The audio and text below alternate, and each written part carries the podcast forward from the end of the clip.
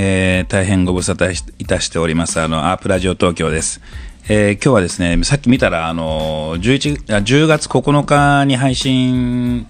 をいたしておりますので賞味1ヶ月ぶりになりました、えー星山幸太郎個展、えーフィギュアグラウンドを、えー開催中で実はあのいつもはあのなんていうのかなこう初日とかにねやってたんだけど、実は明日が最終日です。でもそこでもあのやっぱりもう皆さんも来てくださってる方々が大勢いらっしゃるので、あのーここで、あのー収録させていただいて、まあ、展覧会をふ明日最終日ですけども、まあ、ちょっと振り返ってみたり、でまたあのああの星山君のあのこういう新しいちょっと表現あもうかなりあのいろいろ聞かれることが今回多かった展覧会だったので、まあ、そういうことをあの掘り下げていったり、えーということで、えー今回のアプラジオ東京始めたいと思いますよろしくお願いしますパチパチパチパチパチよろしくお願いします。はい、えーじゃあ今日のですね、えーっと、まあ、ゲスト、当然ゲストというか、あのレギュラーというか、あのアープのメンバーですが、えーっと、星山幸太郎君、よ星山星山幸太郎さん、はい、どうも、今日はありがとうございます。星山幸太郎です。よろしくお願いします。はい、どうも。はい、で、えーっと、もう、あの、これは、あの、もうアプラジオ東京とセットになってます。あの、キアラチャールです。すいません、キアラです。はい、あの謝りながら出てくるといういつも よろしくお願いしますそれとあのあのロイドのアープのあの柳井が今日はいてくれてますんで、はいよろしくお願いします。よろしくお願いします。はい。えー、ちあちゃん、柳井君はいどうでしたか？あのアープアープラジオ東京1ヶ月ぶりもありますけれども、ちょっと緊張がねあそありますけれども。も、あの、星山幸太郎フィギュアグラウンドどうでしたか、ちあちゃん？いやー、まあ、ラジオ久々なのも緊張しますけど、うん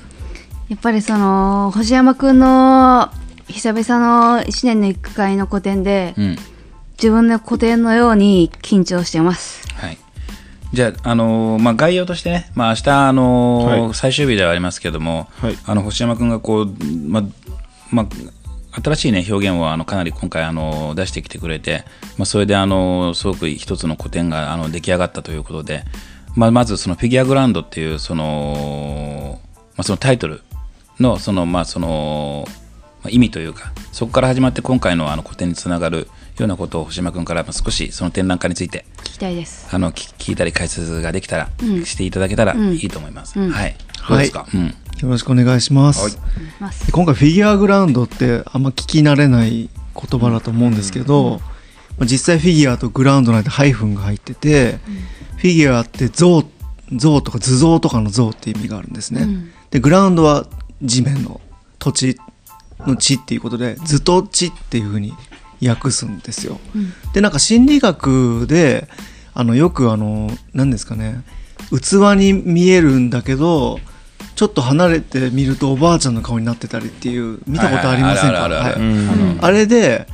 あの見方どこを主軸にして見てるかで見方が変わるっていうのを図と地っていう風にして、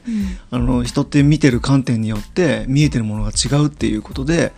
あのーまあ、そういう心理学の分野があるんですけども、まあ、自分は割と、まあ、サイコロジカルってついてるぐらいなので、うん。そういう心理学的な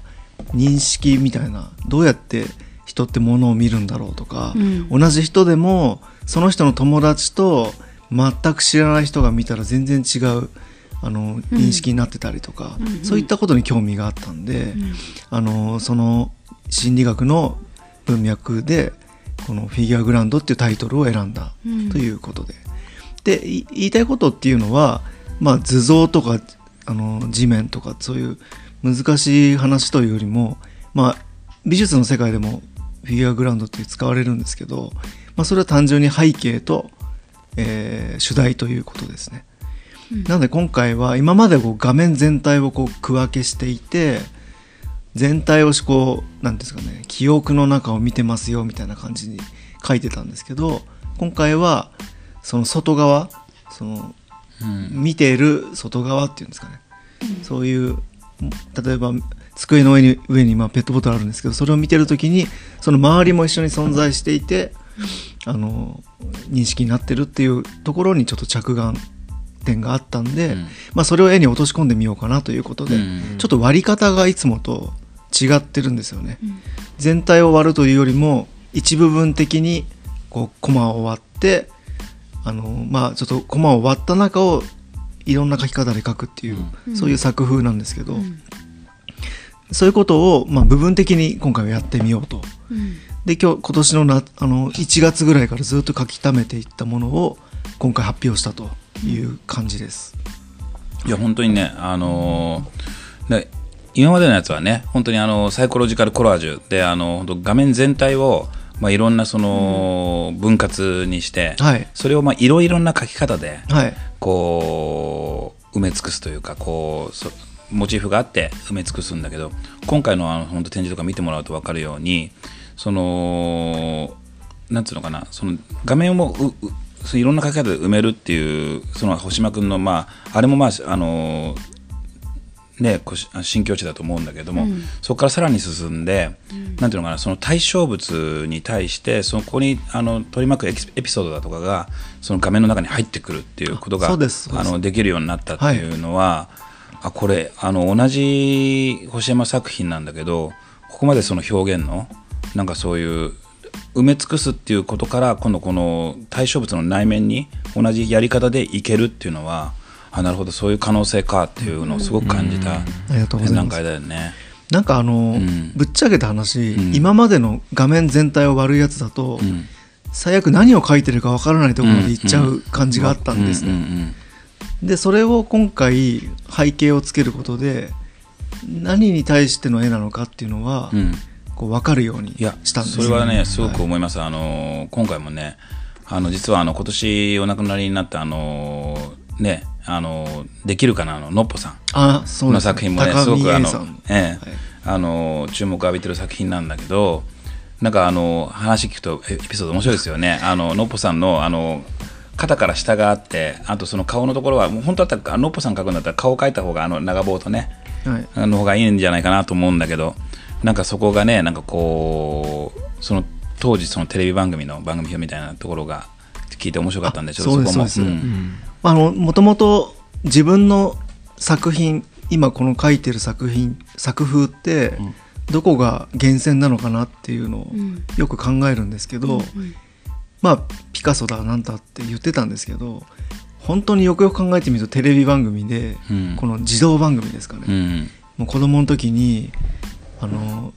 録画して見てたんですよ。うん。でこののっぽさん、まあ、僕の世代は1979年生まれなんですけどこう90年代まではのっぽさんでその後ワクワクさんとかが皆さん多分接してると思うんですけど、それがおそらく美術の初期衝動だったんですよね。うんでちょうど見た時期っていうのが85年だったので85年の時のテレビ欄を入手して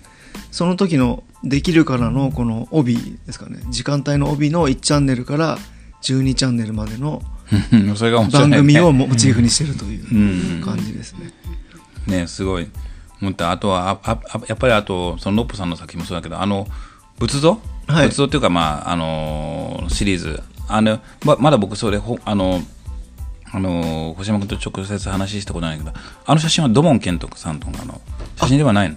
って言ってる方が他の方でもいたんですけど、うん。そうではないですね,、あそうなんだね。本当に仏像の資料集というか。あなるほどなるほど。であので弥勒菩薩とか、はい。あとまああの円空仏とかはい。ああいうのはまあどういうだからそこら辺から切り替えてはい。そのさっきのその80年代のそのテレビ番組から、はいその仏像が隣に並んでるんで、あそうですよね、あの仏像もこれは同じでこのサイ,、まあ、サイコロジカルコラージ自分で名前決めてやってるんですけど、うん。これを始めるきっかけが、まあ、座禅だったんですよ、なん。か趣味でそうやってやってたのででその座禅してる時に、まあ、こう煩悩を捨てろとか物事を忘れる修行だよってお坊さんが言ってたんですよその時に、いろんなことを頭が良くなってくると未来のこととか先のことを考えちゃってそういうものに苦しむから、そういうのを忘れる修行だっていうのを教わってずっとやってたんですけどもう忘れられないんですよ、うん。全然、うん。自分はもうあっちゃこっちゃ考えちゃうんでまあ昔の人はそれをハエに例えたんですよね精神を、でそれをパッて捕まえられるっていうのが宮本武蔵のエピソードで残ってると思うんですけどああいうふうにこうなんていうんですかねいろんなこと考えちゃうのが普通なので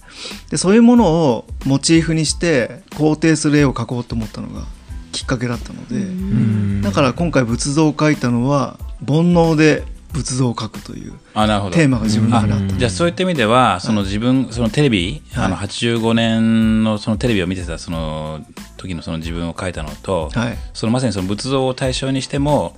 それでもその自分もの自分っていうものを照らし合わせて描くっていうことが、別に自分ってことに関しては、はい。結構その共通してる共通してますね。なるほどなるほど、まあ、あとはあの叔父が仏教美術の研究者だったりして、うん。まあ、結構子供の時から仏教系の資料があったりとか、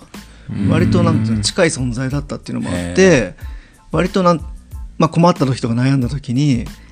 こう手を合わせるようなえーのがあったっていうのもあって、まあ、折に触れてよくか書いたりはしてたんですね。なるほどね、でもなんかすごくね、あのーまあ、去年のね個展の時にも「姿勢」っていう、はい。あのー作品4だつの政治の性って書いて、ね。姿勢っていう作品を書いてました。はい。でもなんかこう今現代でこういろいろとその社会がこうまあその言ってしまえばその数千数千年前あの数百年前からもう劇的に変わってる中でなんかああいうそういう仏像みたいなものだとかその姿勢みたいなものだとかああいうものをそのコラージュされることでなんかなんか余計にそのなんていうのかな。そのああいったこう神格化されてるものに対してのこういい意味でのそのリスペクトと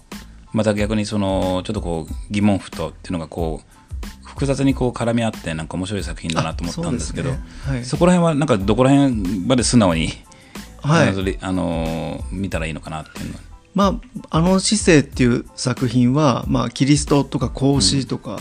まあ、四大聖人と言われるソクラテスとか、そういう賢人が合わさってるんですけども、まあ、あれは実はちょっとあの元になった絵がありまして、うん。水墨画で水墨画で「あの三三図」といううん。画題があるんですね、もう古くからある画題で。それは3つの酸っぱいの酢うん。酸っぱいだったかな？酸味の酸だったかな、うん。ちょっと忘れたんですけど三三図っていうのがあって、それはあのえっ、と孔子と、えー孟子と、えー老子だったかな、うん。まあ要は宗派の違う3つの象徴的な人物が、でっかい亀の中にオスがあるのを舐めて酸っぱい顔してるっていう絵なんですね。うん。まあ、これいろんな諸説あると思うんですけども、まあ、違った考えの3人がでも同じ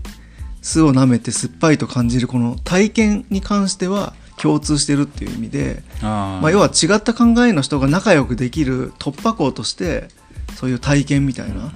酢を舐めた体験。で酸っぱく感じるのは一緒だよね。だから分かり合えるよねっていうことだと思うんですよね。でそれはちょっと自分の作品のコンセプトに近いなっていうのがあったので、まあいろんな、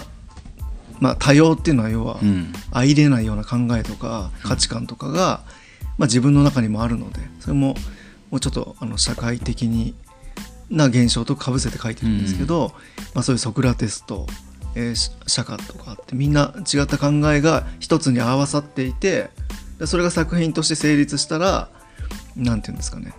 うん、第三の道というか、うん。分かり合える道があるみたいな、そういう希望の絵ではあるんですよ、うん。一応。はい。でもねああいったあの、まあ、今回のあの3点とかなんかも仏像仏像というかねその仏を描いた3点とかなんかもやっぱ僕らなんか世代的にはね僕も49歳なんで、まあ、ああいうものをこう信仰する気持ちとでもなんかどどっかちょっとこう自分の中でちょっとまあ疑わしいというか、まあ、そのそれがあのいいか悪いかは別としてある気持ちがなんかそのはい星山君の絵になるとね、なんかもう一回こう改めて見てみようかなっていうはい、感じになったりだとかはいしてすごくあの良かったと思います。あありがとうございます。であとあれだよね、あの、あの、あのポートレートホワイト、あはいはい。あの白い女の子のはい。作品、あれ結構あの俺が気にあの、まあ、あれは人気の作品だったけど、いいですね。素敵うん、ですね、素敵だよね。うんで、あの、あれなんか、まあこれはちょっとあれだけど、ツイッターでね、結構回ってて、うん。ああそうですね、ね。ああの、うん。ああいうのがどういう風な感じで、これはあのまあ、うん。今今回描いた絵って、まあ、来ていただいた方は分かるかもしれないんですけども作風というかトーンが全部バラバラになっていて、まあ、本当に自分がこういう冒頭でちょっとお話ししたような描き方をするにあたっていろいろ実験した結果になっているんですね。でこの白い今「ポートレート・イン・ホワイト」っていう絵があるんですけどこれはできるだけ色もあの色数を少なくして、うん。あの表現も切り詰めて、うん。っていうあのまあ、木骨法とかあの、石木ってなんか水木用語で、うん。炭を惜しむっていう石木っていうできるだけ手数を加えずにうん。宇宙を表現するみたいなのがあるんですけど、うん。そういうつもりでなるべくミニマルでなんか状態で書けないかなっていうことで書いた実験のうちの一つですね。なんかそれがそのなまあ生意気なことを言いますけどそれがすごく良かったのまあ星山君の話聞くと良かったのかもしれないなと思うけどあのそれで本当にあの凝縮したエネルギーがピンポイントでバランスよく出ててしかもその白っていうのとその女性の感じとか角度とかがあのすごくあのすごく綺麗だなと思っててっていうなんかそのバランスを感じましたけどね。ありがとうございます。うんいいよね。あのあれは本当にツイッターでもねすごくねぐるぐるぐるって回ってるので僕もねあの間近に見てて、何かそういう、まあ、星山君の意図っていうことを感じるか感じないか分からないけどすごくあの、皆さんに心地いい絵だったのいやかも嬉しれないなと思って。人物画ってやっぱなんか、まあ、自分の偏見ですけどすごくなんか難しいなって思うのが、あのーやっぱり顔が良くないと、あのーすごくそそられないっていうのはすごく大きいと思うんですよね。でそういうのもひっくるめての表現だなと思うしそれをなんか、あのーすごくいろんな角度からなんか見せてくれてるななんかくすぐられるなっていうのはなんか思いましたけどね。まあ今回一つだけ技術的な違いが少しあって、この絵って、うん今までまあ絵の中にコマがある作風なんですけど、うん。コマの描いてる時って周りを全部隠してたんですね、うん。養生で。うん。だから全体のバランスを取れないようにわざとしてたとこがあって、うん。でこの絵に関しては何ていうんですかね。まあマスキングテープは使ってるんですけど透明のテープを使って、うん。あの色のバランスとかなんていうんですかねレイアウトとかを気にしながら描いたっていうのがあって、うん。ちょっとそこも実験で、うん。まあ、来年そういうなんていうのまあ全体のバランスを見ながらうんうん。隠すっていうのじゃないやり方でもやってみようかなって思ううん。うまあきっかけになる絵でもあったんですけど、確かに。なんか今回のおその星山くんの個展を見た時にあの作品がそのまあその今まで小回りでやってたんですけどでも違う表現で小回りが違う表現で出た時に何なんだろうって自分なりに考えたんですけどなんかすごいフォーカスっていうのがすごく自分の中で入ってきてだフォーカスってその別に画面をきれいに区切ってるわけじゃなくってその画面の中であの本当にいろんなこうピンポイントであの表情を変えてきたり小回りするからそれでなんかまたこれから違うものが出てくるのかなっていうところが垣間見えててなんかあのそれをなんかすごく感じました。フォーカスでいいですね、うん。そのタイトルでもよかったかもしれない。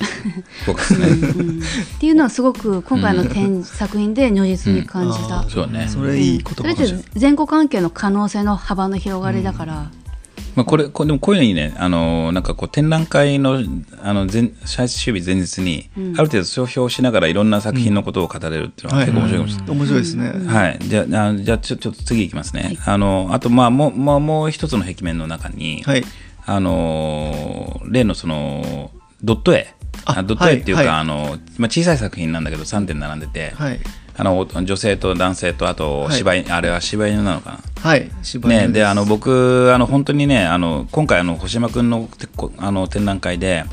そのその自分の世代っていうものをやっぱもう一回こうよく見つめるようにしたっていうことを聞いて、ああなるほどなと思ってまあ僕も星山君よりもあのちょっと上な世代の人間なんだけどあのやっぱりそのファミコンとかは、はい。やっぱりすごくやっててそれでやっぱりほ確かにそうだなと思ったのが本当にあのあのドット？はい。のあのキャラクターの中に本当にそのそそこに本当に リアルな人間を想像してでそこでなんかその自分も興奮して、はい。でゲームをあの進めてたなっていうやっ、てましたよね、うん、ことがあってであれがなんかこう、なんかこう一つのね小さな絵だけど出てるなっていうのはすごく、まあ、僕はもう世代的ファミコン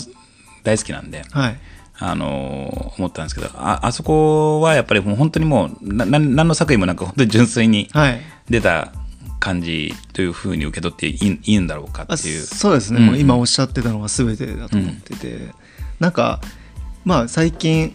一緒に展示したりすると、うん。まあ、若い作家が結構多くて、うん。まあ、アニメーション使ったり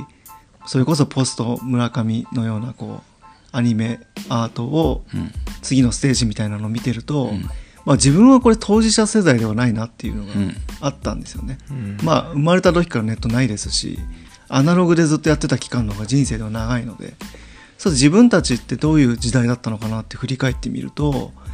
まあ、例えばゲーム今のお話で言うとゲームなんかはちょうどファミコンが一般化して一般家庭に置かれるようになってから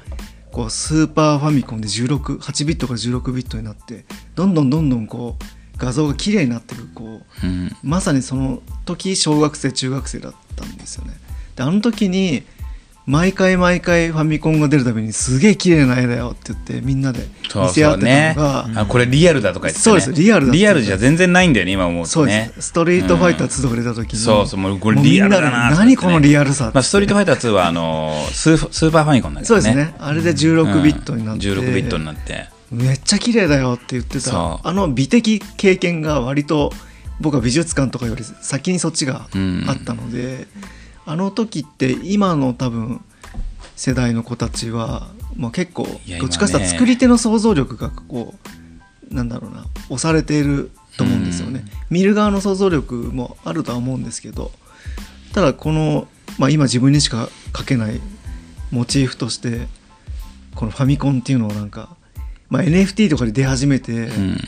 でもやっぱファミコンとしてのドットが描きたいなって。ういう、ん、い。やあのすごくで NFT もね今ちょっと若干シュリンクしてますけど、はい。まあでもあそういうのはすごくわかるなと思ってあの本当多分あの文高もファミコンをやってる時知らないでしょ？ファミコンは僕らが小小学校4年生だから10だから30 35年とか。柳君何年生まれだっけ？97年ですね。ででだからもう。64ですね僕最初は。任天堂64だもんね。最初64うん。か、もう本当ねあのそのファミコンが出た時っていうのはあの本当にねあの小学校の時に俺小学校23年生だったと思うけど、ええ。あの友達ん家に持ってる家とない家があるから遊びに行くわけ。行きますよね、でねあので遊びに行かせてもらってんのにあそこの家のおやつがなんかおいしいあの あのスナックだけだったとかあそこの家はケーキ出してもらっただとかね。あーはいはい。あの、まあ、そういうこと言いながらバイアリーズが出たら金持ちの家でしたそうそうそうそうそう。そういうのあったよね。ありましたね。うん。まあ、だからそういった時代なんで、うん。やっぱあの本当にこうドットの絵だけどでもそれでもやっぱこうみんなで盛り上がってねやってましたね。ゲームやってあのそこに本当にあのあるある種の、うんはいあのリアルをこう投影してたっていうことに関してはなんかすごくわかる絵だな、なんか美術も見るときって自分を投影してこうある程度うん、自分の価値観とこうつなぎ合わせてみたりとかするので、なんか似てるかななん。て思いましたけど、やっぱり人気でしたねあの絵はね、うん。はい。じゃあ、あの星山君、あまあ、でも本当にね、今回、あの、はい。あの星山君のその新展開とか、新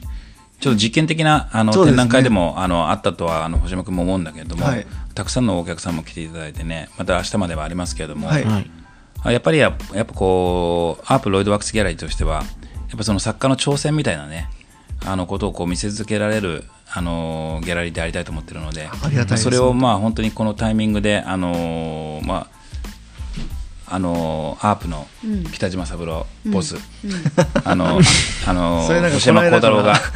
あの見せ見せつけてくれたっていうのは本当にあのちょっと記念碑的な展覧会になったと思うね、4回目のあの個展だけども、あまあ過去の個展もすごく良かったけど、すごくなんかこうやっぱギャラリーだとかアーティストの関係性はこうでなきゃいけないなっていうようなチャレンジも展覧会ができたなと思って僕も満足してますそうですね、うんもう僕もどっちかというと井浦さんやまあもう一人今日はいらっしゃるんですけどディレクターの野瀬さんに対する挑戦的な意味も実はあったので、うなんかそういうふうに言ってもらえるとうん。また挑戦しがいがあるといいうか。やいやもう本当にあの ぜひあの挑戦してもらって、あのやっぱその一点一点の作品もそうだけどアーティスト星山幸太郎をね、どんどんどんどんこう見てもらえるようにしていけるような展覧会を僕らもあの、まあ、ここの箱にとどまらずいろんな話をちょっと引っ張ってこれるように、はい。あの頑張りますんであの、まあ明日まであります明日までありますんではい。いやグラウンド。はい。まあ多分ね聞く方は多分今日俺があげるともう明日になっちゃってるから、まあまあそうですね。まあもう終わっちゃってるかもしれないけども、はい。でもまああの、あの、ロイドワックスギャラリーに来ていただければね、あの、星山さんのあのフィギュアグラウンドの図録欲しいよって言っていただければ、はい。あの、お渡しできますんで。自分でデザインしましたので。そうそう、あの、星山君がデザインしてくれて、またね、やっぱちょっと違うんだよね。あの、かっこいい、かっこいい。かっこいい個性個性が出ますようね。ん、なりました。なので、あの、それも、あの、さあの、お金は取れませんので、あげますので、あの、ぜひ、あの、この星山君の今ね、ちょっと語っていた語っていただいた、あの、まあ、この2023年現在の、その、挑戦をちょっと、あの、見ていただければなと思います。よろしくお願いしますはい、よろしくお願いします。よろしくお願いしますあ、まあ、お疲れ様でしたというか、明日は明日まで。明明日まで。ははいい。。よろしくお願いします。はい、じゃあ次のトピック。もう星山君なんかないですか？あの、もとりあえず来てくださいがすう。みません。はい。ありがとうございます。うん。ありがとうございます。はい、じゃあ行きましょう。えーっと、あ、そうだ、あと、あの、明日までなんだけど、はいあの、実はね、あの、ロイド特有のあの入り口入ってちょっとすぐのところにね、シークレットスペースっていうのがあって、で星島君がね、あのまだ SNS とかにもどこにもアップしてない作品、あの商品なんだけど、2点、あの展示してあります。はいであのそれそれなんかもね、まあ、もちろんそのこういうウェブで配信音声配信してる以上はそのすぐには来れないよって人もいるかもしれないけれども、まあ、あの明日来てくいただける方はちょっとこの展覧会の情報には全くない作品も2点商品ですけど飾ってますのでそちらもちょっと楽しみにはいそちらもよろしくお願いしします。はい、ありがたいと思います。さて、それではですね、えーとフィギュアがアングラウンドの紹介が終わりまして、トピックをはい紹介してい,、きたいと思います。お願いしますはい。で、あのーそうですね、あのーままず、あのーまあ、星山君の展覧会がまだ終わってないのに、ちょっとこれを言うのも、星山君すみません。あのあれですけども、あのただ、あのーこれあのロイドの、あのーずっとあの押させていただいておりますフィービーさんの、あのー個展があります。じゃあこちらの方をあのあはい柳井の方からはい紹介させていただきえっと、ます。星山さんのこあの個展の方があの明日の日曜日で、えっと、終了させていただきまして、えっと、次回が11月の18日からですね、えっと、すべて新作の、えっと、10, 10点、十数点ですね。はい。えー、並び予定になってまして、あの、フィービーさんの、えっと、私は私と私の環境であるっていうのが、あの、個展をやらさせていただきます。10 18日から、えっと、26日までですね。はい。と今回、あの、まあ、今まであの首元にあの真珠の,、あの獣の生首があのついているあのポートレートがあの特徴的だったと思うんですけど今回あの新作ではあのお花だったり、まあ、あの他のシリーズのものも新しい展開あの、はい、新しい展開もあの複数点並ぶ予定になってますのでぜひそちらもご覧いただければと思います。そうなんだよね。はいやっぱりあの、まあ、星山君なんかもすごいと思うけど、やっぱりフィービーさんも、挑戦あのまあ、挑戦的なね、あのまあこうやっぱこういいいよね。なんかこういろいろこうこうアレンジしてってもやっぱりそのフィービーさんの作品だったりあの星山君の作品だっていうふうに見れるっていうそのあのなんかそういう全体としてそういうその人の作品って見られるような状態っていうのはやっぱそのアーティストとしては、あの絶対目指していかなきゃいけないところだと思うし、まあ、そういったところに、まあ、フェビーさんなんかね特にそのその真珠日本画のアプローチで描いてたところ時もあれば、やっぱイラストレーターの部分もあるけどやっぱりそういったところがすごくあの絶妙にアレンジされてて、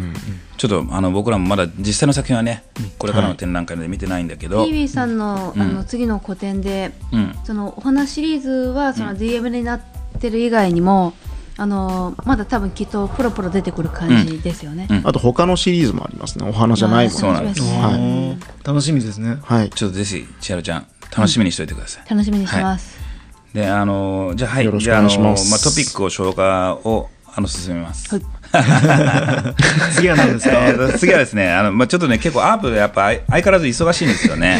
同じであの実はですねあのブレイク前夜展をあの現在開催中でございます。あのそちらの方はですねあの金沢のあのアスターギャラリーという、あの金沢にある現代アートのあのギャラリーであの実はもうずっとあの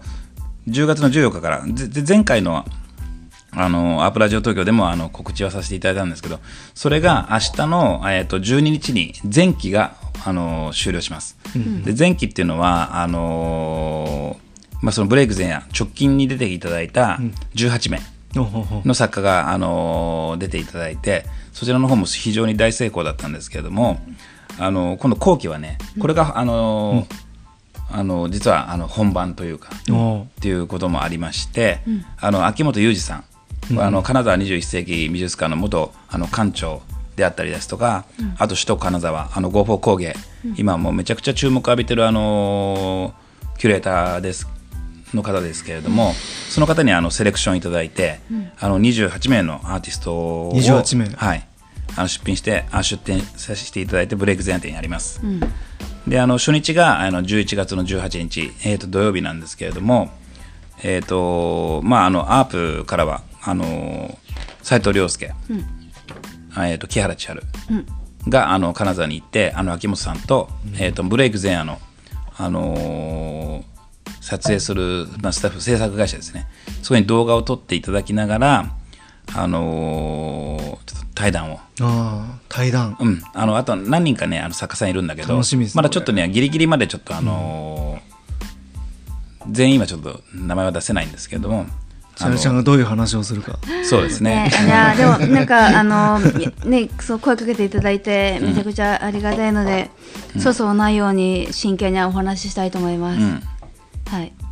もう真剣に話をすればねうん粗相はないと思ううん舐めてかかると痛い目見るってだけだと思う、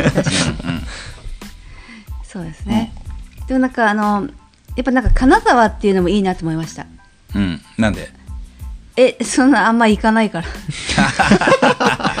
まああの出ましたね、まあ大事な、ええあんま行かないからであのあのやっぱあのその土地のね。じゃあアフリカでもいいんじゃ。ないの？いやそれぶっ飛びすぎでしょ。でも美術の施設が多いですからね。そうですね。金沢って、うんうんうん。そうそうそう。あの金沢でもね本当にあのやっぱ工芸とかね、はいありますしね。そういうあの、まあ、例えば金金だとか金箔だとか、そういうイメージがあってやっぱりその後そこではすごくあのーもう歴史的にあのそ素晴らしいところだと思うんだけども、まあ、そういったあの、まあ、いろんなそういう表現者がこう集まるっていう刺激になり部ますしね。分においては。まだまだあのなんていうかこう、広げていけるっていう余地がある中でこのブレイク前夜がね、あのそれこそ秋元裕二さんに応援していただきながら、あのて展覧会をやれ,、ね。やれるっていうのはね、うん。本当にあの僕らとしても番組、何しろ400回にブレイク前夜も近近いんでね、いや400回ですよ、400回ね。400人。400同じ人っているんですか、ん。2回やっててる人ってブレイク前夜展に？あいいるいるいる。ああじゃあ、うん。放送には出てない。ああブあブレイク前夜展に単純に400人紹介したっていうことあの動画に。あのね、実はね、これ、はい。あの、ちょっとこれ、あの、ちょっとイレギュラーな話になりますけど、はい。あの、木原千春だけはね、はい、ブレイク前2回出てるんです。すみません。あ、そうなんですこれはね、あの、でもね、これ、あの、ちょっとすごいね、いろいろ複雑な事情がありまして、そうなんですか？あの、あの実は、あの、ブレイク前夜を撮った、まあ、ある作家さんがいて、はい。で、その人の作品が写真家なんですけどね、はい。あのーフジテレビの考察って要するにこれ出していいの出さ出しちゃダメなのっていうところに通らなかった作家さんがいたんですよ。撮ったの。そうですか。はい。それであのもうはっきり言ってもう来週間に合わないってなってああ開いたんですね。空いたんです。でそれであのもうそれもう結構前だけどそれであのまあそ本当前だよね。もうまだ100回も行ってない時。あで今はもうその黄砂に引っかかるようなことは僕らはもう勉強してるんであ。しないんだけど、まあ、50回目ぐらいの時かな。あであのーどうしようどうしようってみんなであのそれこそ染谷さんと、はいパニックあのーフジテレビの人たちとあのー飲みながら話しててあのーそれであのじゃあ千春ちゃんをもう一番近いもうもう一回出てもらうっていうことをを要するにそのあまりちょちょっとでも距離感がある人だともう本当間に合わないかもしれない。だあから千春ちゃんに連絡して あのーもう一回流していい？って緊言って。緊急でってことですそう。かで新しく撮ったんじゃなくて同じ動画の同じ動画同じ動画同じ動画をね。同じやつを流した。あのベストセレクションということで。ああそう。いうことですか。流させていただいて、あので実は千春ちゃんだけは2回出てるんですよ。あそうただでしたかその400回っていうのは別にその400回放送したっていうのはあのー別にそのチャウちゃんが2で数えられてるわけじゃなくて400人ですから、あ、なるほど、うん、だからそこら辺はあのちょっと皆さんご間違いのないように、ですね。はい。あとあとそのさっき、まあの金沢で新しくその新しい場所だって私言いましたけど、ん。あのやっぱそのいつも東京ベースで発表してるので、まあみみんなももちろんそうでしょうけど、その地方であの地方って言ったらあれですけど違うところで発表する機会っていうのはなかなかないのでそういうところで新作で発表できるっていう意味で本当に嬉しいなっていう意味であの楽しみです。うん。はい、で、はい。ね、はい。うんっていうやつ。実はね、あのーまあ、ロイドから、ええ。あの2人あのお伺いするので、はい。でやっぱね、あのーいろいろ経費面もねやっぱりそのギャラリーとしてはあの節節約しなきゃいけないと。そうですね。いうことで、あのロイドからはあの斉藤亮介とあの木原千春であのハイエースでハイエースで。あの僕と赤尾で車で行くんですね。運転して、はい、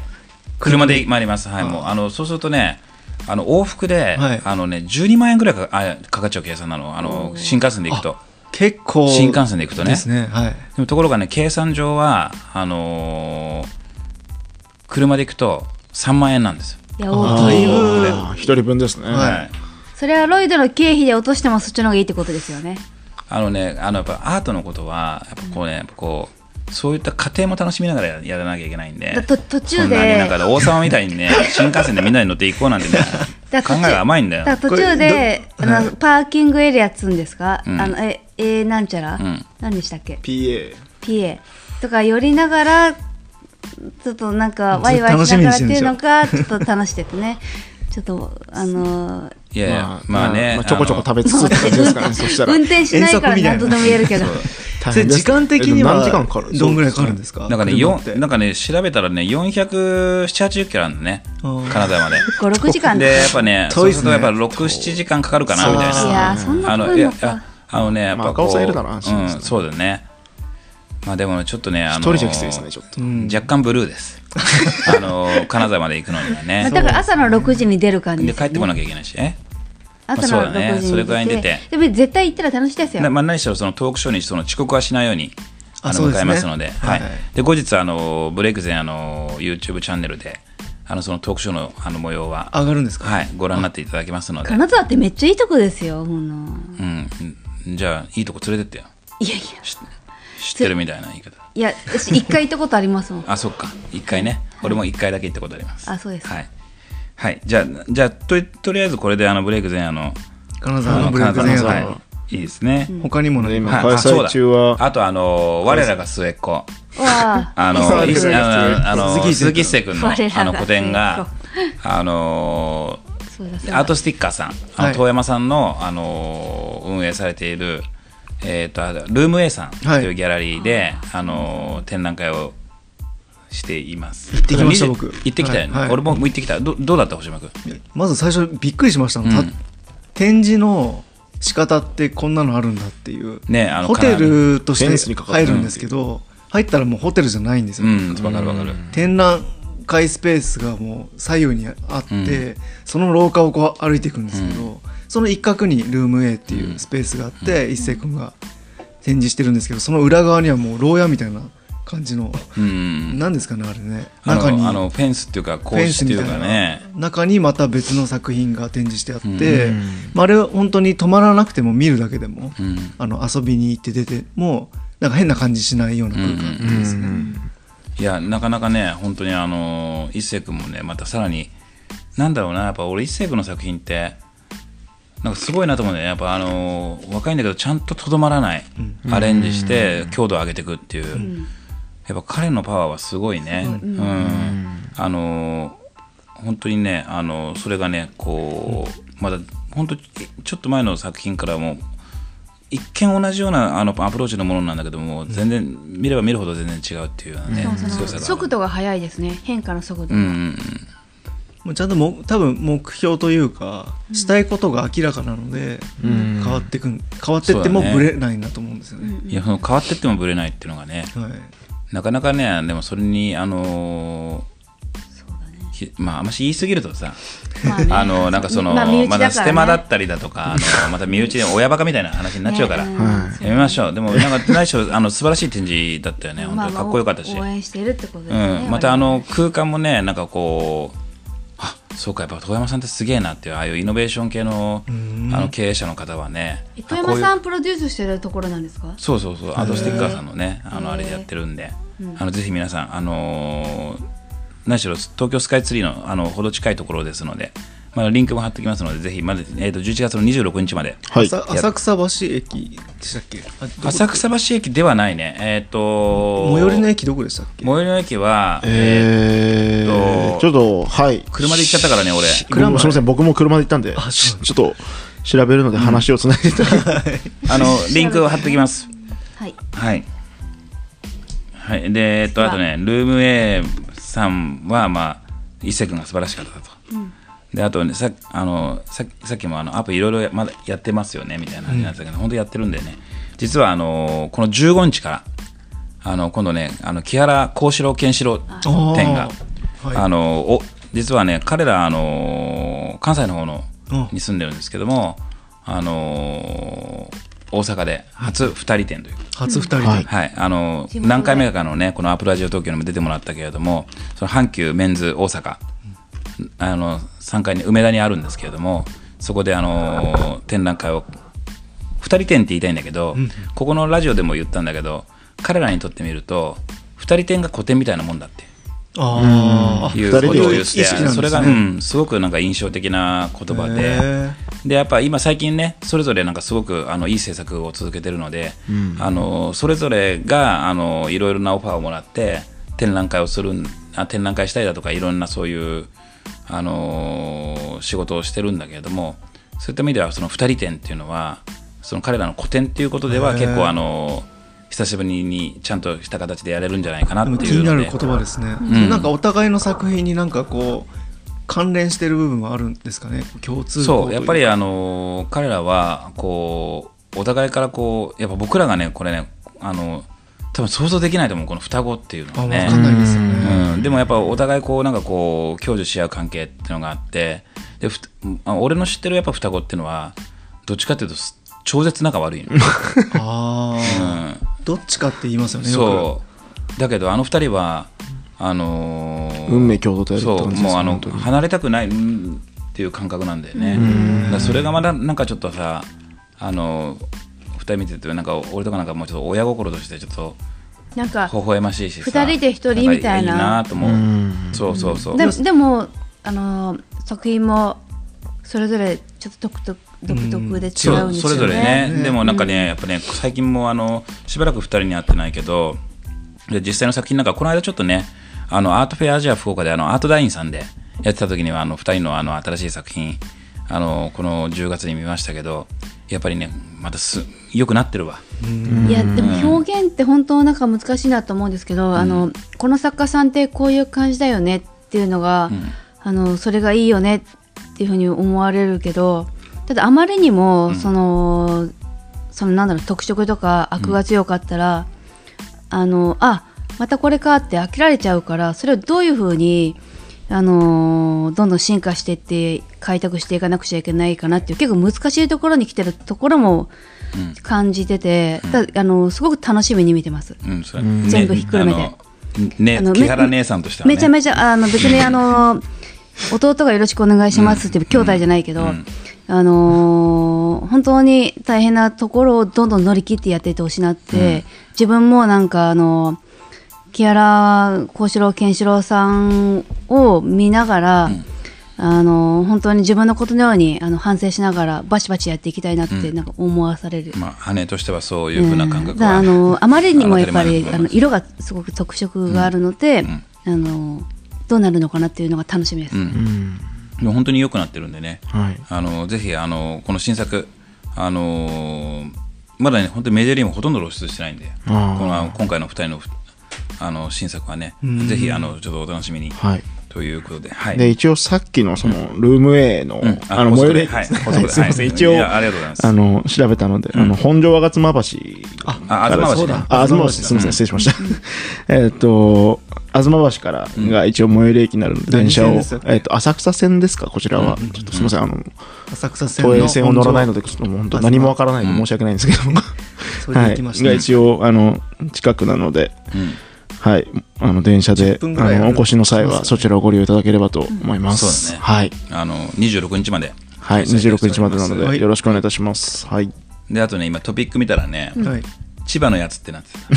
千葉。なんでしょう。あのいいや実はですね、あのこれもうあのびっくりなんですけど、あの千葉県庁からですね、はい。あの僕の方にあのオ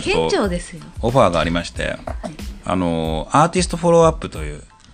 あの要するに千葉県でそのアートアーティストをその支援しようっていう動きがありますよと。でそこにあの協力してくれということであの実はですねあの、まあこまあ、これさっきも言ってたがコン,、まあ、コンペって言っちゃっていいと思うんだけど、作家さんを募集してその、まあ、そのアーティストをフォローするっていうその、まあまあ、2人をあのセレクションするっていう企画を、あの千葉県さんの、あのことをお手伝いすることに、あの私井浦がなりました。はい。でそれでですねあのやっぱ僕一人だとちょっとその選べないっていうかその選ぶっていうことに対して、まあ、結構あれもあれだったのであの自信がなかったのであの強力な仲間をあの5人僕以外にあの呼ばせていただいて、でさっきも来ていただいたんですけどあの彫刻家の金巻義俊さん。はい。それとあと画家のあの金丸裕二さん、あと同じく日本画家の、えー、と泉晴臣さん、であと,、えー、と藤原羽田のあの要するに寺田のプロジェクトとかやってるあのアート系のプロデュースあのをさしてコンサルをやってるあの藤原さゆりさん、それとあとあの木原千春、ということであのこの6人で選考委員をあのさせていただきながらちょっとこれからまだまだ告知はしてるんだけどまだ本当にあの全然こう良くしていくっていう段階のこう初動段階なので、どうなるか分からないけど、まあ、あの一生懸命やろうかなと思って、あのやってます。であ本当にこれからあのちゃんと、あの皆さんにねこういろいろ発信もしていこうかなと思ってるんですけど千代ちゃんあの、選考委員に、まあ、僕があの声かけただけなんで別に選出されたっていうような 話ではないかもしれませんけどあの出品者の気分になってしまいましたけど、はい。うん。どうですか？これに向いやいやもうその、まずその選考委員の作家さんをもう教えてもらった時にその中に一緒に呼んでもらってるのもありがたいと思うしまずその千葉県が千葉在住千葉出身の人限定で千葉県がやるその、ま、文化っていうかそのアートプロジェクトっていうこともすごく大きいしチャレンジだなと思うのでなんかあのーすごく自分も選考委員ってやっぱりあのただそこに出品する人たちっていうのは私も公募展とかあのたくさんや出品したことがあるんですごく気持ちわかるんですけどあの本当にそこにかけてる本気でかけてる人とかやっぱりいるんですよね。うん。んだからすごくその審査員ってなると絶対的に任務は大きいですしあのっていうのも含めあの、まあ、チャレンジも含めあの一生懸命やらさせていただきたいなと思います。自分も、まあ、学ぶつもりでって言いたいけど、あのその他の審査員の人たちがすごいんで一緒になんか教えてもらいながらあのしっかり自分の意見も言いながらその作品を見てね。うん。っていうのでなんかあのーなんか面白い企画がどんどん千葉県ののそのそれと一緒にあの作り上げていけたらいいんじゃないのかなっていうふうに思ってます。はいはいいや、本当そうだよね。あのーやっぱコンペって、まあ、僕もあいくつか、あのー審査員とかさせていただいてるんだけど、やっぱりなんか、あのそれぞれ、やっぱその、コンペ的な傾向っていうか、その傾向っていうのは別にその何が受かりやすいっていうのも当然それ傾向なんだけど、どんなものが受かりやすいっていうのも傾向なんだけど、なんとなくその雰囲気ってあってね。で例えば、まあ、あのいやよくやあれあの毎毎年やらせていただいてるあのムニアートアートなんかはやっぱりその作家さんとのコミュニケーションを結構大事にしてたりだとかあの逆に言ったらタグボートさんのやつとかなんかはすごく広く集めてそれでなんかこう、まあ、いろんな話さあそこに出て勝負するとね。結構話がこうあの増えたりだとか、じゃあどういうふうなふうにするかっていうこととかもあの本当にまだその千葉県ないしろその自治体のあの案件なのであまりなんかその商業的にその自由に僕らの感覚でやれるかどうかっていうのは限界があるかもしれないですけどでもやっぱりそのびっくりしたのがその金巻さんとかなんかもやっぱりその千葉県生まれ千葉県で今も制作されててあんだけの彫刻家になられて、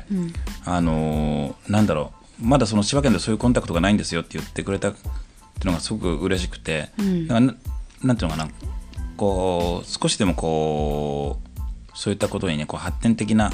あのそうですね。ことをあのまあ楽しくやりながら、でもそれでもやっぱあの次世代のアーティストたちにとってあのいい風になるように真面目に考えてやっていければなと思ってるので、あのまたあの改めてちょっと今もう走り出してはいるんですけどもちょっとしっかりと告知できたらいいなと思ってますので皆さんまた次のあのご報告をお待ちください。でまああのそのお応募者を、あの本当にあの絶賛募っててってことですよね。それそれが一番たあのただ絶賛募っててもどこに絶賛募ればいいのかわからないからそれがなんかちょっとホームページまがあるとか言ってませんでした、うん、だからそこらへ辺もちょっともうちょっとね。ねまあうん。あそのレベルかいみたいな話だけど。まあだからまあちょっと頑張りましょうこれはね、うんはい。みんなであの何しろ頑張りましょう。ちょっと応募したい人がいたとしてももうちょっと待ってくださいという、いやもうでも今まあもういいんですけど発信してるって言ってたんでもうちょっとなんかこホームページに載っけてるって言ってたから。うそうだねでも私ももう今もうこれだけでもなんかもうちょっと混乱してる。いやいやいやそれはもういいんだだからパチッと切ってとりあえずまあ切りまああの、はい OK 次のお知らせをお待ちくださいということではい次のお知らせを、はお待ちくださいませ、はい、でえーっとですねまあ一応トピックはは紹介したかな、はい、じゃあどうしようか直近のものはじゃあ孝太郎になんか一言うんそうだね、こあのうん藤僕の一言ですかはいもうよまあちょっと4回目だいやもうからねここで二言でも三言でもいいです、そうですね、まあ、毎年この11月にやらせていただいていて、まあ、今回でな4回目4ですか回目なんですね。よねなんか自分としてはこう去年の自分の個展を振り返る1年に1回の機会になるんですけど、まあ、確実になんか変わってはいるなっていうのがうん。実感せられる時期なので、なんかそういうことを見ながら未来来年どうしようかなっていうことを考える機会になりまして自分にとってはすごく感慨深い、あの記事古典になりました。で見てくれる方もそういった今までの違いとかを見てあのーまあなんか思ったことがあったらちょっと、まあ、ディスカッションできたらいいなとうんうんうんいう感じですね。いやね本当にねあのギャラリーとしてはやっぱこう、まあ、本当にねそのずっとやっぱそのここ3年、あの星山君とこうあの歩んできてで星山君の挑戦的なこう展覧会をできたっていうのがね本当にね嬉しかったですよ。でまたあの本当にもう変化もう僕らはほらねまあいろんな作家さんいるけどやっぱりその変化っていうのを恐れないでやっぱりそういうねこうじあのこのギャラリーでセレのっさんと僕でセレクションした作家これだと思った作家さんをやっぱりこうしっかりとね応援しててその要するに作品にファンがつくんじゃなくてそのその作家にファンがつくような展開とかあの展覧会をやっぱこれからもやっていきたいなと思ってるのの本当に一つのちょっとトリガーになった展覧会かなとあの思ってますんであの本当にいい展覧会だと思いますんで明日のが最終日ですけども何度も言いますがまたあの図録が欲しいよと言っていただければ、あの今回のねあの展覧あの展覧会に出た図録はあの、まあ、数に限りはありますけれども、あのお渡しできますんで、で PB さんにも続きますしでその後ねまた高野紫音というまたあの今回あのロアープでははい。あの初の若い作家も出ますしその後はあのアープの小林幸子 ありがとうございます。あのキアラチアルがあのー小林です。年越しでまたパート1パート2ですよね。パート1パート2と、でさせていただきます。はい、年またぎで。まだどんどん続きますので、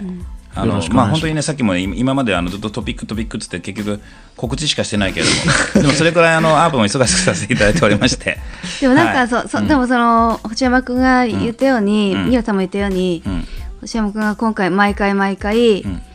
新しいチャレンジをこう画面で見せてきてっていうのをがあの同じ作家として見るとあのめちゃくちゃ励みになるんですよ。うんじ自分もなんかそのなんかあー制作厳しいな辛いとか私はい私も別に言わないんですけどあのあなんかそういうふうに一緒に頑張ってる仲間がいるんだなっていうのがすごく励みになるのでめちゃくちゃ大きいです。うんでそれをなんかまた新しい表情をあの今回み見れたので明日最終日一日ですがなんかねあの近くの人は見に来てくれたらいいなと思います。ぜひぜひ。はい。はい。あのそうですね。自分らもねいます。しね。そうですね。文高からも何かありますか？何がですか？あの、な、何がですか？今ね、あ の一応今、あの、あ今、今、あの、事務所の中で、あの、何か、あの、ふわっと話、あの、ふ文高に振ったわけじゃないから、今番組収録中だから。すいませんうん。完全にあの、何かじゃなくて、あの、収録してるっていうことに、こう、集中力を置いてれば、おのずと何を言うかっていうのは、あるでしょ？はい。うん。じゃあ、それをちょっと、柳井君もねあの作品ずっと見てきてもらってるので,、はいであのなんか変わってきてるところなんまあ、か感想で何しもあれば、ろね、あのー、あの、まあ星山さんが、あ柳井君めっちゃの、文真面目だ高が、だってロイドに来てるのは、星山君のファンだったからっていう。本当ですよ。ももともと星山くんのファンで私のファンじゃないって言われてさひどい話ですよ本当にもう。いやいや、千春ちゃんのファンもうそんなみんなのファンですもう今は。うん、そうね。はいもう困っちゃってるからいい話だ。だって今、今みんな仲いいからね。10 15秒、15秒前まで、何がですかって言ってた人だからね。じゃあ半分寝てましたよねみたいな。完全に気を抜いてましたはい。まあでもね、あの、星山君に対しては、あの、本当にあの、文高、並々ならぬ思いがあるので、はいあの、まあ、一応そんなことで文田かよろしいでしょうか？あはい。はい。大丈夫。ではい。じゃあ、はい、うん、あ、はい、あ、いや、いや、いや、いや、いや、いや、言。わないで、言わないから。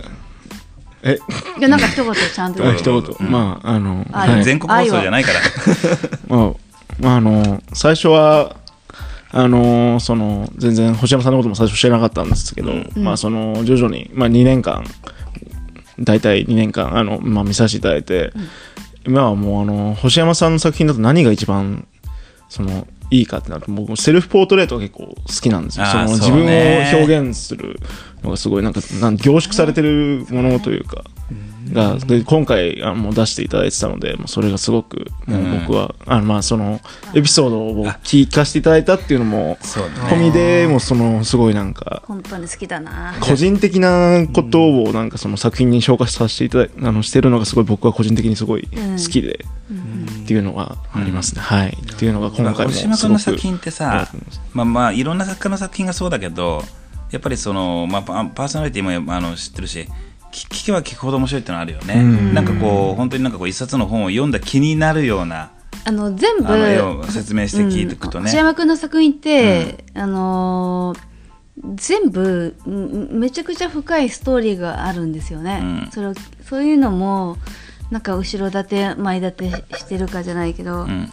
あのすごいなと思う。じゃああの文高と俺と千春ちゃんでうん。はい。あの最後あの今回展覧会で並んでる作品のどれが一番好きだったかだけは言って、あー。はい最後終了しますか、言っちゃ言っちゃったんですいやいや、あ のまあはい。あの言っちゃっていいですよ。ちょっと待って、いうん。あの30秒。僕はそのまあやっぱりセルフポートレートがセルフポートレートは私はちょっとね、ひうん。一言言いたいものがあるから今日は長くなるから言わない、うん。うん僕はどどういう顔してたらいいのか。いや、いあの、あの本当にあの、それに対してどうこう話すんじゃなくて、まあ、なそれ相当長くなっちゃうから。難しいな、あの、何作一言です。があるのよ。ひとひと一言でスパンだから何作じゃないんだよ。まあ、僕は、はい、セルフポートレートが僕は、あのすごい18点の中で一番、あのはい。個人的に、はい。はい。いろいろとあれですじゃあ私から言いましょうか、うん。え何個か言っていいですか？だから、じゃあ、一個だって。まああの一番あの前後関係可能性はめちゃくちゃ感じててあのこうほ星山君のこれからの表情がとかこうしシーンを感じるのが、えー菩薩藩あの仏像の絵です。なんで漢字が読めなもういなんだよ、こいつ。えこれ小太郎読んでよ。なんなんで？ー、半、半尿ですかね。このこのタイトル。えなんで自分の言えないの？間違えちゃいけないからね。あそう菩薩半跏像。半跏半跏っていうのはあの座禅の形で、うん。まあ、結果不座と半跏不座ってあって、うんうん。まあ、いわゆるみんながこうなんていうんですかね両方両足組むのがこう結果不座なんですけどわかるわかる。半角不座ってうん。片足下ろしてるで形の仏像なんですよね。でこれをねそのさっきもなんか、まあ、あの長くなっちゃうあれだから早く話しますけどあの前回出してたあのなんかその菩薩のし死像の絵があってでそれが今あの星山君が描いた作品の中で私が一番ドストライクだったんですけどでもその星山君が描く作品でそういう仏像系とそうじゃないあのポートレート系のあのテンションがまた違う違う世界観があってそういった意味であのなんかその深いものを感じててあのすごく惹かれるっていう意味であのそれがいいなと思いました。あと、まあ、あのパッと見た時に今回の展示で、まあ、もちろんみんないいなって言ってるのが「ポートレート・イン・ホワイトの」ああの絵あの絵なんですけど結局何個言った？そうそう。でもあの私が私がもうあの画家として私が画家としてあの超惹かれたのはあのあの岸田流星が描いたの道のあの絵ですよね。あれはね切り通しあの坂はいあのあれ私です。これはもう個人的なはい。あのっていうやつです。はい。どうぞ。次。もうはい。僕はもう一言であのグレートサイレンスですね。あのあやっぱのっぽさんの。のっぽさん。できるかな。僕はあの本当にできるかな世代で。あであののっぽさんがねあの亡くなられたの今年。ーうん。だからあのまだねみんなねあのなんかいまいちなんかその分かってないかもしれないけど必ずねあののっぽさんの偉大さをねね。2年後3年後に分かる時が、絶対そうですよね、うん、来るかなっていうふうに思うと。なんかジャンクアートをあれで知ったんですよね僕、うん。家にあるゴミとかあれ、ね、ゴミとかね。作るんですよ、うん。全部。そう。牛乳パックとか。段ボールとかさ、はい。牛乳パックとかね、う。んストローとか親が捨てるやつつでそう。作れるっていうのが魅力的でしたね。ね、うん。あれはもう本当にねいいね。全部 DVD 化してもらいたいから、あ DVD ももう見ないか。っていうかそのこでもの YouTube でねす。このその作品の背景のこの絶妙な色とかめっちゃいいですよね。う、うん。んそう。なかなかなんか今回あの背景色とかそう。あんまりなかったような気がしますけどね、うんあの大きい作品の特に大きい作品の2点とか、そう。じゃあはい。あの一言ずつ言いそうですね。つの作品ずつはい。言いました、はい。じゃああのどうどうだろう？ちょうどねあのいいね。ちょうど1時間ぐらいだ、あのアープラジオ東京ね1時間以上になるとね再生回数が伸びないっていう誰も聞かなくなっちゃうあのちょっとまあ若干そういうこともありながら、うん。あのちょうどいいところだと思います。じゃあ、あの星山あの幸太郎個展あの四アアープラアアープロイドワークスギャラリーでは4回目の個展になります、フィギュアグラウンド、明日まで開催いたしております、あの星山君も明日は在廊いたしております、はい。で僕が今日あのこれから、まあ、皆さんとご飯食べに行きますけども、ベロベロに酔っ払わなければ今日中に、あのアップいたします今日中にアップしてください、はい。もう明日が最終日なんで、ええ。はい頑張ります、はい。ということで、えー、と星間君、はい。あの今年も個展お疲れ様でした。ありがとうございました。ありがとうございますご清聴ありがとうございました。はい、じゃああのアップラジオ東京本日はこれで終了いたします。皆さんありがとうございました。また次回の、えー配信をお楽しみください、では失礼いたします。はい。ありがとうございます。はいパチパチパチパチパチ